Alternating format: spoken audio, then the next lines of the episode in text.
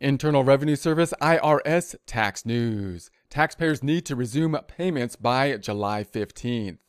IR 2020-142, July 8th, 2020, Washington. The IRS today reminds taxpayers who took advantage of the People First Initiative tax relief and did not make previously owed tax payments between March 25th to July 15th that they need to start their payments. As the IRS continues to reopen its operations across the country, taxpayers who were in payment agreements and skipped any payments from March 25th to July 15th should start paying again to avoid penalties and possible default on their agreements. So basically, if you had an agreement with the IRS to be paying them, this could be set up if you owed tax. It is if you had backup taxes that were owed. You may have started up an installment agreement with them, and you may have been able to avoid some payments for the installment agreement due to the circumstances. And now they're saying that's going to start back up July 15th. So you want to make sure that you start the payments back up.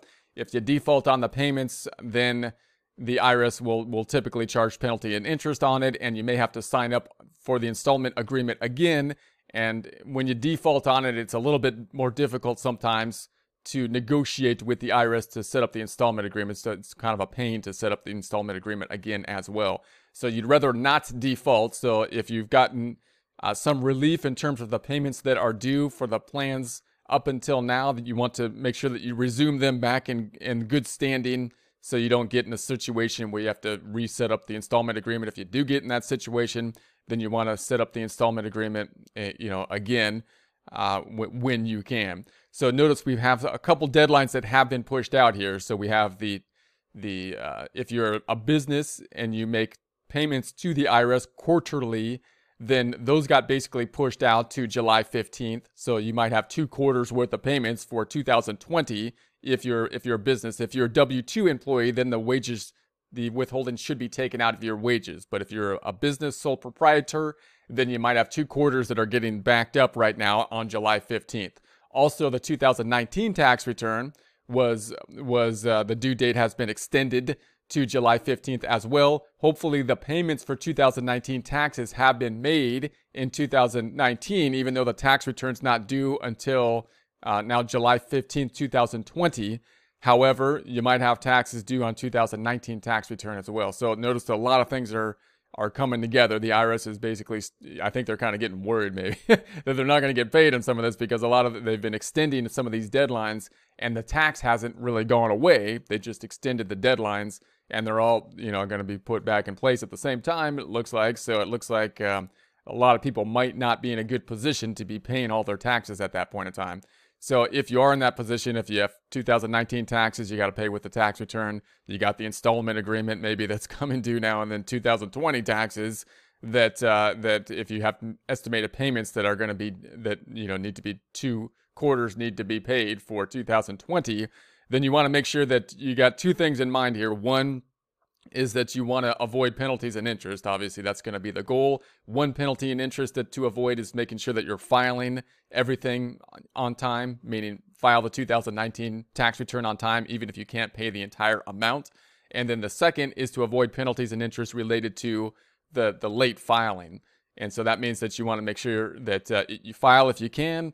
Well, definitely file. And then if you can't pay, you want to make sure that you have the installment agreement in place and keep the installment agreement going forward, so that you avoid penalties and interest related to setting up an installment agreement, and also so that you can avoid further, just problems with the IRS in terms of correspondence later that you'll get saying, hey, you haven't paid us, and then any collection action possibly taking place from there. As long as you're keeping in good faith contact with the IRS, it's a lot easier in terms of peace of mind to be dealing with that. So if you can't pay the, for example, 2019 taxes, and possibly if you have an installment agreement out for prior years or whatnot, I would still, file the return, be in good standing with them. And then if you have to update the installment agreement for that, then, update the installment agreement and try to get everything in as good standing as possible. Avoid as many penalties and interest as possible. Back to the text. Quote, through the People First Initiative, we had endeavored to provide unprecedented relief to help those who owed federal taxes and allow them extra time, end quote, said Commissioner Chuck Rettig. Quote, As we resume a phased-in approach to our normal operations, we are sympathetic to the many Americans still suffering COVID-related hardships and stand ready to continue offering help to those who need it." End quote. Here's what taxpayers should do to resume their payment agreement to the IRS, including installment agreements, offers in compromise, and private debt collection program payments. So installment agreements. There's a link to installment agreements here. Probably the most common of the agreements. So if you can't pay, typically you're going to set up an installment agreement usually. And then if you can't pay and you're in a situation where it looks like you're not going to be able to pay for a long time, you may be able to negotiate with the IRS and possibly lower the tax bill with an offer and compromise. So you can look into that. And then private debt collections. If the IRS put it into private debt collections, then you would be there. But the first line for most people is usually if they can't pay, set up an installment agreement. And then you want to be in good faith standing with the installment agreement, or the installment agreement could be terminated and you got to do, something else will happen. You have to then set it up again if possible, or go to the next step. So back to the text. Taxpayers who suspend their installment agreement payments between April 1st and July 15th, 2020 will need to resume their payments by their first monthly payment due date after July 15th. So after July 15th, you just start back up again. So if you stop the payments up until that point in time, you just start back up after July 15th. Taxpayers should be aware that the IRS didn't default their agreement, but interest did accrue and the balance remained. So the IRS, didn't default on the agreement because there were no payments being made, but they do charge. It's a loan in the eyes of the IRS, so they do charge interest. So interest continues to accrue as the debt is outstanding. Back to the text. Taxpayers who have their bank suspend direct debit payments should contact the bank immediately to ensure their first monthly payment due date occurring on or after July 15, 2020 is sent to avoid penalties. So many people would probably benefit from setting their bank up to have an automatic payment be made if possible, so that you don't forget about it, because if you forget about it and it's late, then the default, the installment payment can be defaulted on and you have to set up a new agreement. So if you set it up from the bank before and you stopped it from happening because you weren't required to pay any for that time period, then you want to make sure to set that back up with the bank so that there's no missing payment. And resulting in you having to set the whole thing up again. So if a taxpayer can't meet their current installment agreement's terms due to COVID-related hardship, they can revise the agreement on irs.gov/payment. There's a link to that here, or call the customer service number on their IRS notice if they have a direct debit installment agreement, a DDIA. So if you have the direct debit installment agreement and you have a notice on it, then you may want to try calling that number, because remember, the IRS is going to be, they have less phone service at this point in time due to social distancing. So if you just, contact if you look on the IRS website and try to call like an 800 number, you may not get directly where you want to go. So, but the number on the direct debit installment agreement may be a number that hopefully is going to be active and it'll get you to where you want to go. Otherwise, you can go to the irs.gov/payment plan. Link here. There'll be a link to this in the description, and see if you can revise your installment agreement there as well. Back to the text. Offer and compromise. So notice an offer and compromise is usually the next step. If you have usually when people have a larger amount of tax debt that is outstanding and their income is not sufficient to pay it off, typically you wouldn't think, looking at it, you're saying, okay, this is a tax burden that possibly is not going to be paid off given the monthly income and whatnot. You'd have to basically compromise with the IRS to see if they would then lower some of the taxes. So you can look into that if that's a situation that you are in. There's a lot of information on the IRS. It's pretty transparent on how that process would look. So you can start to look into that. But that would be a rarer situation than an installment agreement, which is kind of like the default thing for most people.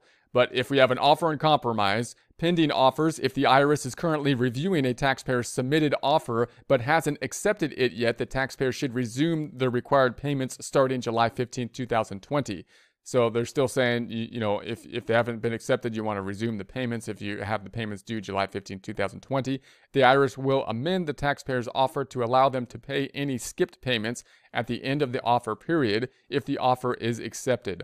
Already accepted offers. If a taxpayer has an offer and compromise agreement and the taxpayer was unable to make the payment on their accepted offer because of a COVID-19 hardship, the taxpayer should resume payments and make up the missed payments by July 15, 2020. If the taxpayer is unable to make up the missed payments, they can contact the number on the IRS notice to discuss their situation.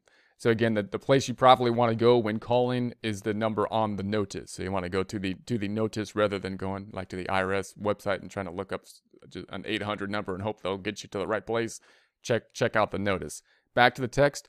Private debt collection. The IRS did not forward new delinquent accounts to private collection agencies, PCAs, from April through July 15, 2020, which is nice. So they didn't. They've got the third-party collection agencies here, and they're saying they didn't forward any new people to the collection during that time period, which is nice. So back to the text, and PCA interacts with taxpayers was limited to inbound telephone calls unless requested by a taxpayer in a voicemail or correspondence. Taxpayers who had their PCA payments on hold should resume payments by July 15th. So if those payments were on hold, again, they want to resume all these by July 15th. The IRS encourages taxpayers to work with their assigned PCA to establish a new payment arrangement or restructure an existing one based on their current situation. So once again, if you're defaulting on it or whatever, you want to set it back up. They're trying to get this thing back up and rolling.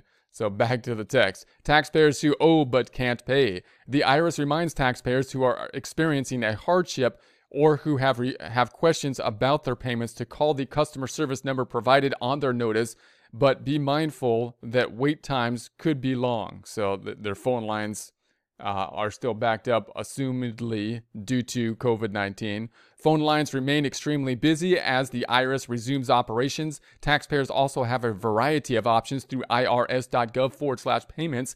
There's a link to that here to make one-time or recurring payments without having to contact the IRS. Obviously, they're pushing, as they always have been for some time, but more so now, to be using the tools on the IRS website whenever possible. So they have been updating those tools and improving those tools, updating and improving payment ways to make payments.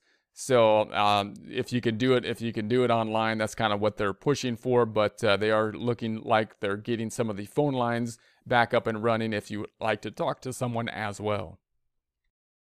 Internal Revenue Service IRS Tax News. Reminder to tax-exempt organizations, 990s, other forms due July 15th, e-file, best way to file. IR 2020-141, July 7th, 2020, Washington. The Internal Revenue Service today reminds tax-exempt organizations that certain forms they file with the IRS are due on July 15th, 2020.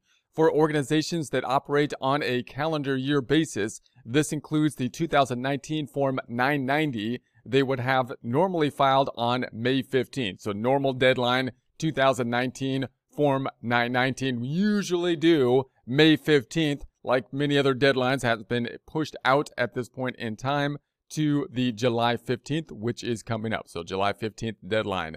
The upcoming July 15th deadline applies to many forms that were originally due May 15th, including Form 990 Series, Annual Information Returns, Forms 990, 990EZ, 990PF, 990BL, Form 990N, Electronic Notice, Postcard for tax-exempt organizations not required to file Form 990 or Form 990EZ, Forms 8871, Political Organization Notice of Section 527 Status, Form 8872, Political Organization Reports of Contributions and Expenditures, Form 990T, Exempt Organization Business Income Tax Return, Form 1120POL, Political Organization Filing Requirements, and Form 4720, Private Foundation Excise Tax Return.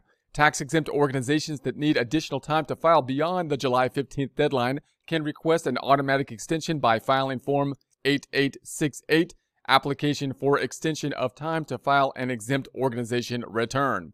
So you can file the extension form. So we have the due date July 15th now, and then we have that extension form for the extension, that form being Form 8868. You can look for that on the IRS website and get further instructions for it there. Back to the text.